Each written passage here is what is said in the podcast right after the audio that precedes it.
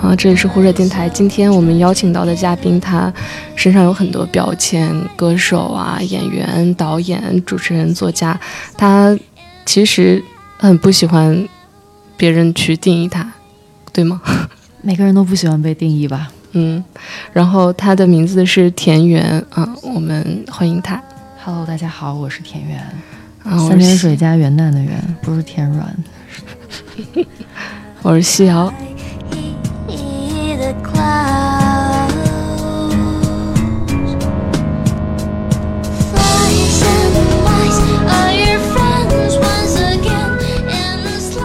因为之前是你的名字原来是那个草原的原，嗯，然后为什么会想想改名字？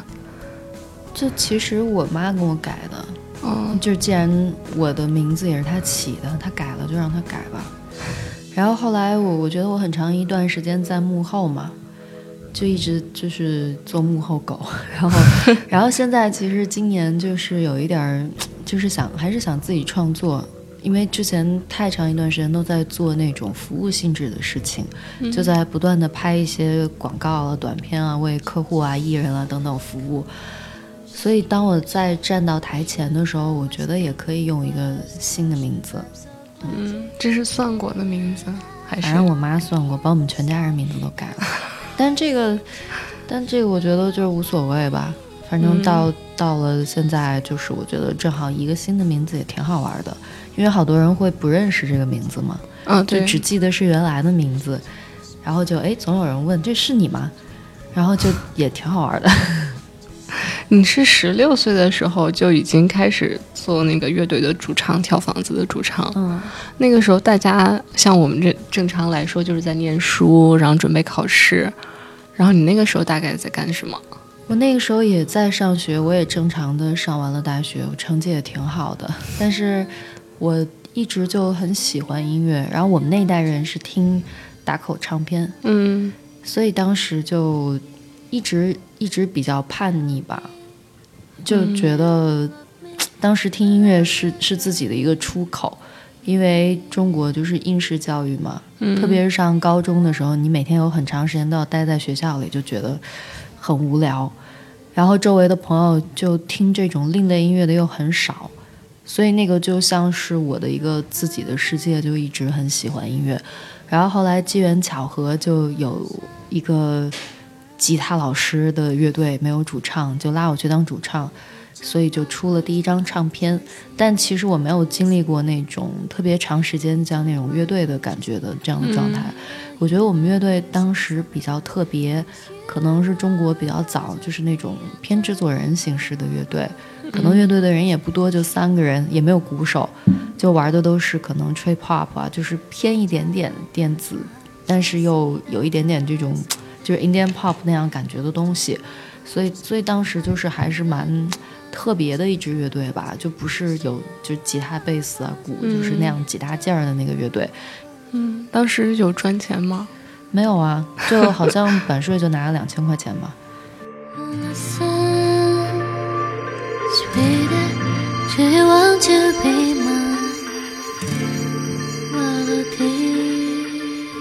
其实我看你做了好多职业吧，算是，比如说歌手啊、演员、主持人、作家、那导演等等这些。其实我个人啊，虽然看了一些你的采访，但我个人还是很疑惑，你究竟想要做成一个什么东西，想要成为一个什么样的人？反正就是很烦别人问我这个问题，你到底要怎样？谁知道要怎样？人活一辈子也不知道啊。就说，就是我觉得，就算一个人你一生都只做着一个职业，嗯，你一辈子到头，其实好多时候也不知道你究竟要什么。嗯，我觉得这不是一个问题，这就是人生的意义本身吧。所以我觉得我做的任何事情，我觉得最终都会汇聚到一起。嗯，就是可能，嗯，因为因为我觉得这个时代给了我们很多方式和方法，嗯，而且我是正好在经历这样的一个变革的时代。就像我们做乐队，原来你必须要几个人，你有鼓手啊，有吉他，有贝斯才能在一起做。我们正好经历的这个时代，就是，哎，突然之间你发现一个人做音乐也是 OK 的。那我们在经历这个，所以你要去感受和体验这个。嗯，然后我们经历的时代也是从互联网没有到成为生活的一部分。我觉得比我们再小一些的孩子，可能一开始就有网络的环境，但是我们是经历了这个从无到有的一个阶段。所以我觉得我我们的成长比下一代或者上一代都要艰难一些，因为你经历了很多东西是是很突然的。然后你你你要有一个，就感觉就是我们我们就像要做到一个承前启后这样的感觉，因为你前后两个完全不同的状态都有在经历，然后包括电影也是，像我演第一部戏，呃，我第一部戏是用胶片拍的嘛，嗯，我前几部戏就是我演的戏都是用胶片拍的，就是我还很幸运，就是有听到那个胶片机滚动啊，然后打板啊，打板之后就全场寂静的那个时代。但是很快很快，这个时代就被数码的取代了。现在基本上很少人在用胶片，包括我刚刚开始就是嗯出道的时候，我被拍拍照，所有的摄影师都会拿一个宝丽来，先试一下光，然后你会收集一些摄影师送给你说，哎，这个试光的照片就送给你了，挺好看的。但是现在也不会啊，因为全部都转化为数码了。所以我觉得某种程度上，我们这一代人就是有一点垫背的感觉，因为。因为你在经历这个特殊的变化，你要去体验这个东西，你不是原生在后面的一个时代，但是这个经历也会比较有意思，所以你要消化这个成长，就会出作品比别人要慢一些。然后包括我自己做导演，嗯，就是因为我从小到大其实还是一直想做导演，嗯，现在就在做自己的剧本。嗯，但是你要做成一部电影就没有那么容易啊，所以我花了好几年，其实都在做那个技术性的建设，就是锻炼团队。因为我觉得这个社会可能普遍对女导演都会抱有一种，就是没有那么信任的感觉。嗯，就是你一上来说你要做一个女导演，大家首先还是会拿一种，呃异样的眼光或者怀疑的态度来审视你。所以过去的几年里边，我觉得我做到了跟男导演一样的技术层面，我们能很快很好的去掌控一个团一个一个大的团队，然后拍得很快，对技术方面很熟练。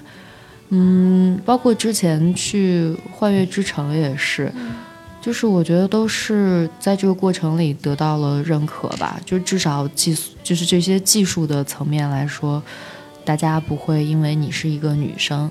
而且看上去比较就是，就整整个比较比较小一点嘛，就就会质疑你。我觉得就是其实过去几年都在默默的为自己搭建这样一个东西，嗯，攒了很多作品，虽然不算自己的表达，但都是我觉得在技术层面上慢慢得到了认可吧。嗯，我看李治廷的那一个，我都看哭了，是吗？嗯，谢谢你，很多遗憾我们被剪掉了几分钟。啊，因为不能对外说的原因，但不是我们的原因，但但总之啊，这这就是剪掉了。但总之就是，嗯，我觉得，我觉得至少，我觉得就是可能做了很多大家看不到的东西，嗯，因为你要做的一个事儿就是一个比较艰难的事情，就得慢慢的积累。所以很多人就会问你这几年在干嘛？我说我说了你也不知道啊，就是我说了我也现在拿不拿不出来，就是现成的特别直接的东西给你看到。我觉得就是在积累吧。到二十是二十岁左右吧，因为嗯十九二十岁又演了那个蝴蝶，嗯，就是当时怎么有一个这样的机会可以演？因为他可能想要一个。那样的质感的一个人，嗯，然后正好听到了我的音乐，就让我去演了，嗯，你自己，嗯，就就那个过程还挺挺奇妙的，因为因为我我我之前也没有演过任何东西，到了现场我连就最基本的，比如说机器在哪，该干嘛不该干嘛，我都不知道，就是凭着直觉就是去演，但是很有意思。你当时演完之后有想？有爱上演员这个职业吗？我很喜欢啊，嗯，但是我有一段时间我会觉得我不适合做演员，因为我的性格没有很，就不是那种外向型的，嗯。然后如果我碰到我不适合的角色，我就会没有那么有自信，因为我，我我认为啊，你应该可能是那种，嗯，自我意识很强的人，然后。然后有一种说法是，可能自我太强的人不太适合做演员。就演员需要人就是完全掏空自己，然后把这个角色放到这上面。我觉得不是，嗯就是因为小的时候我没有接受过任何表演的训练嘛，嗯然后嗯，我又是一个很喜欢观察、很喜欢学习的人。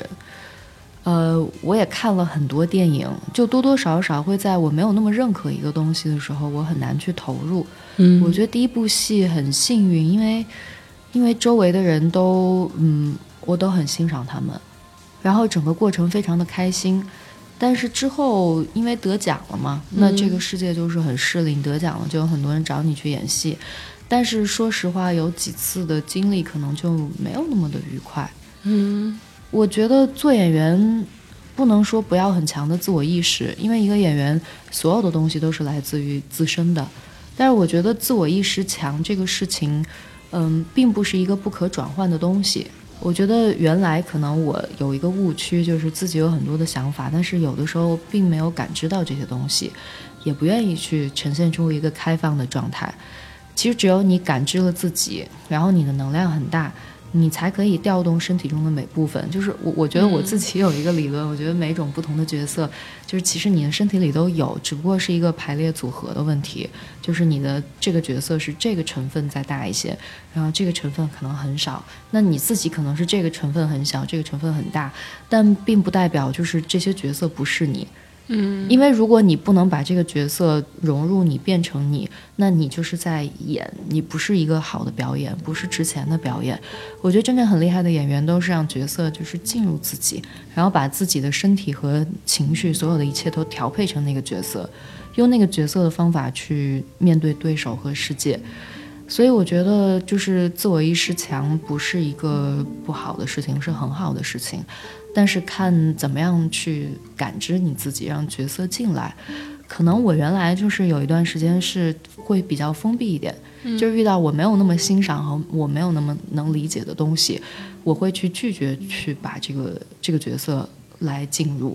什么时候你开始想要尝试做导演？就这个种子是什么时候种下的？从小啊几岁吧，因为我小的时候睡眠就比较少，就会在脑子里想故事，然后就把它演出来，就是在脑子里嗯零成本的拍戏，从小就很喜欢。你觉得做歌手、做演员、做导演等等这些，我会觉得不是一个工作。那可能是对你，但是对每个人都不一样。对你，你怎么理解这三个，或者说更多的角色？我觉得每个人都不一样。嗯我原来也会也会想，我是不是要只挑一个事情，嗯就是一直去做。后来我觉得，为什么呢？因为我本身就是不是这样的人啊，我就是一个经历很多，就是你让我做几样事情我都很开心的人。那我为什么要逆反于自己呢？因为那样对我来说才是一个压制。嗯但如果一个人他就是很喜欢专心的去做这个一个项目，嗯那你要他非要做几个，那个可能是对他的折磨。嗯，但我觉得你要我舍弃其中的，我觉得对我就是很大的折磨。你觉得市场接受你这样的选择吗？我不管他接不接受，但是我觉得你无论做什么，你至少还是得忠于你自己。嗯而且说白了，这个世界就是很势利的。嗯然后当你做出来了一个作品，然后有了一定的反应以及声誉之后，啊、所有人就会说啊，这样做特别好。嗯但当你还没有做到的时候，所有人都会质疑你，不就是这样吗？嗯，你我你会反感这样的事情吗？谈不上反感，就觉得也没有必要，就自己做呗。就可能做得到，也可能做不到，但是你不做就是肯定做不到。嗯，你像前两天去去你去参加那个我我就是演员，嗯，是为了嗯迎合某些市场的需求才去的，就是很好奇啊。然后公司说你去一下吧，然后就去了最后一期的那个混战，因为很多很多人，嗯然后也就是嗯，就是人很多。我觉得那个舞台上就是也确实不适合我，但是对我来说是一个很好玩的事儿，因为到了一个我特别不熟悉，而且就出了我的安全区很远很远的地方。然后我的对手啊什么都是演戏完全不是一个戏路的，呃，也也会，然后后来排到最后，我就说 OK，那我把我的戏减少一点吧，因为四个人在台上，如果就是嗯，就会很难看，我就把我的戏减到了最少，我就当了一个参与，我觉得就抱着一个去体验的心态，因为我觉得那个舞台就挺有意思的，因为你会看到，特别是我那一期就有很多很多人，平常都是两个人一组嘛。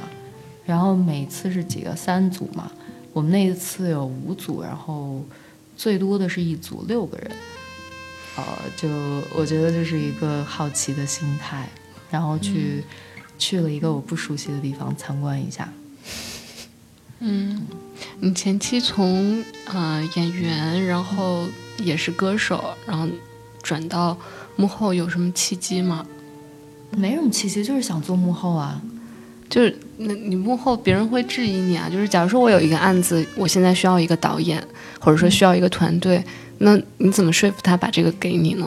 就是你也是一个新手。开始的时候，我们想想看，一开始的时候就是也很想拍啊，然后就呃，我也觉得我其实比很多导演能用更低的价钱拍得更好，然后也是有一些朋友会信任啊，然后就给了一些机会去拍。后来大家发现，哦，真的拍的还不错，就这样一点点接着拍，好像也没有什么特别的契机吧。然后，然后后来就慢慢自己就做了公司，但是做了公司之后，就就反而陷入了一个怪圈，就是你得不停的拍东西，你公司要运作嘛，就拍了好多有的没的，就反而没有了什么自己创作的空间。嗯，所以今年就想。还是停下来，先把自己想做的先做出来。嗯，而且我觉得在这个行业里边，导演就是你还是得要有一个属于自己的作品。就是这一步可能很难，但是因为前几年，一方面又想就是公司能运营的好一点，大家年底能多分点钱，然后又希望做一点自己的东西，但是你发现这这两个是不大能平衡的。你现在纠结吗？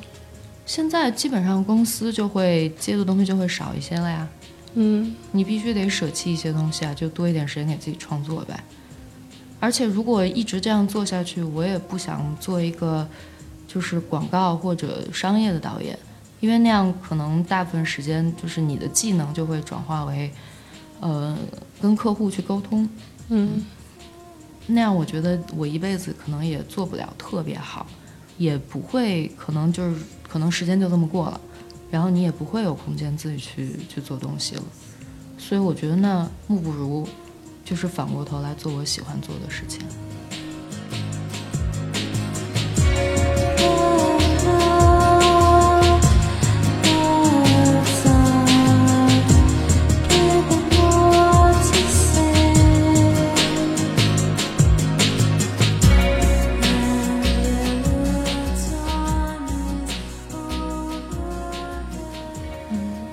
在想的大概是什么样的生活方式是你感觉会很理想、很舒服的？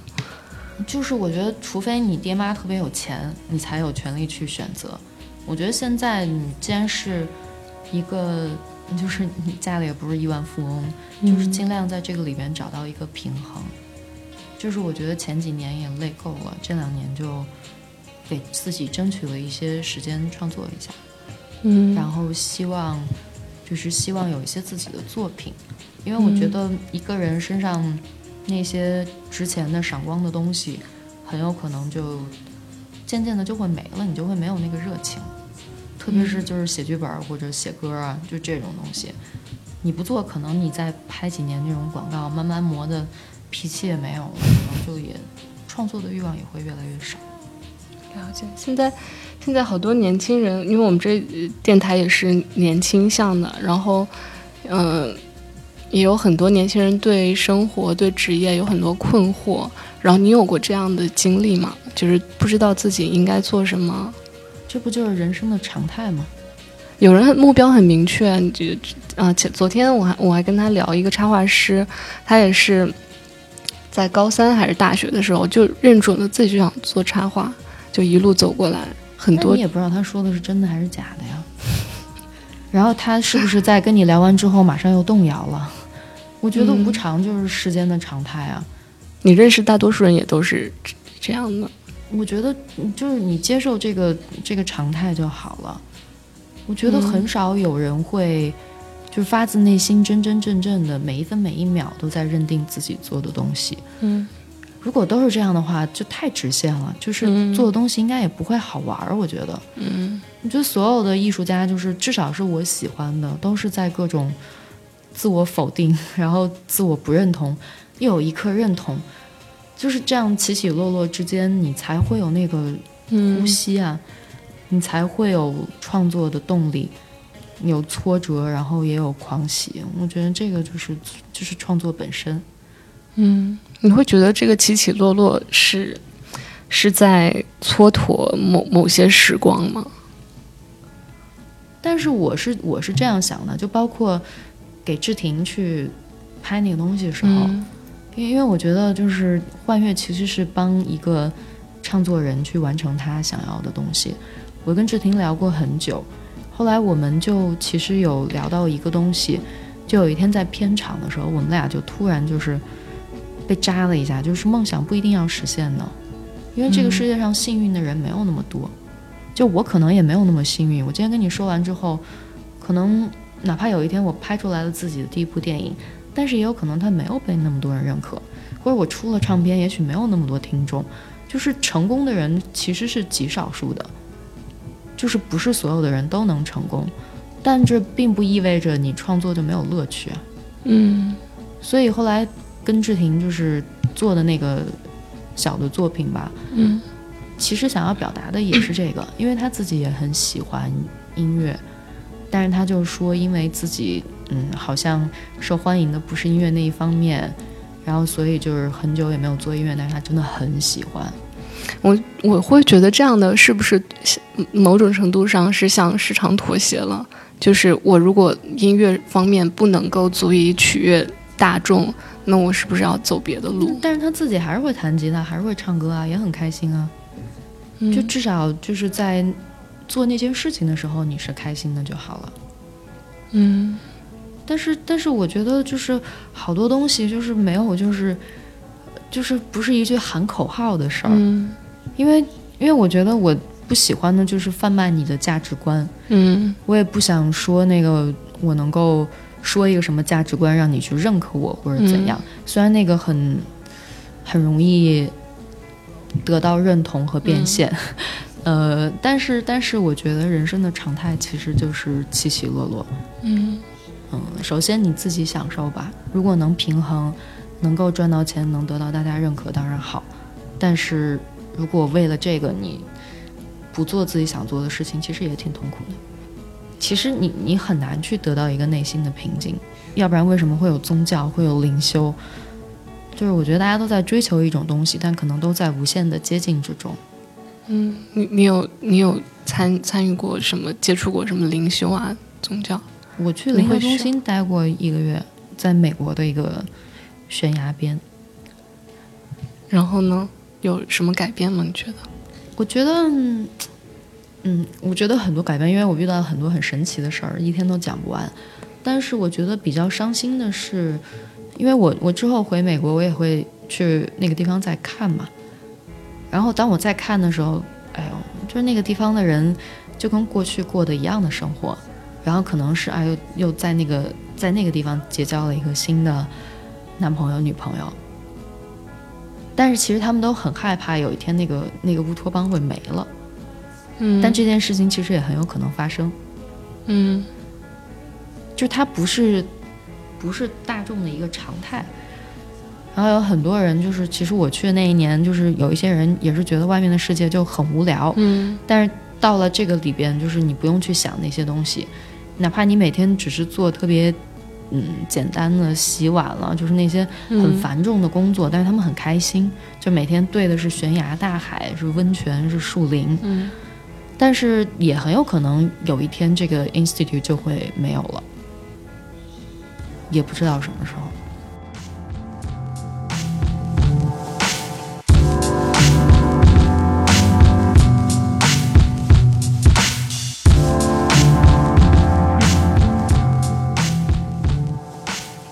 嗯，这期胡扯电台就到这里，希望你们能够对天元有更多的了解。哎，拜拜。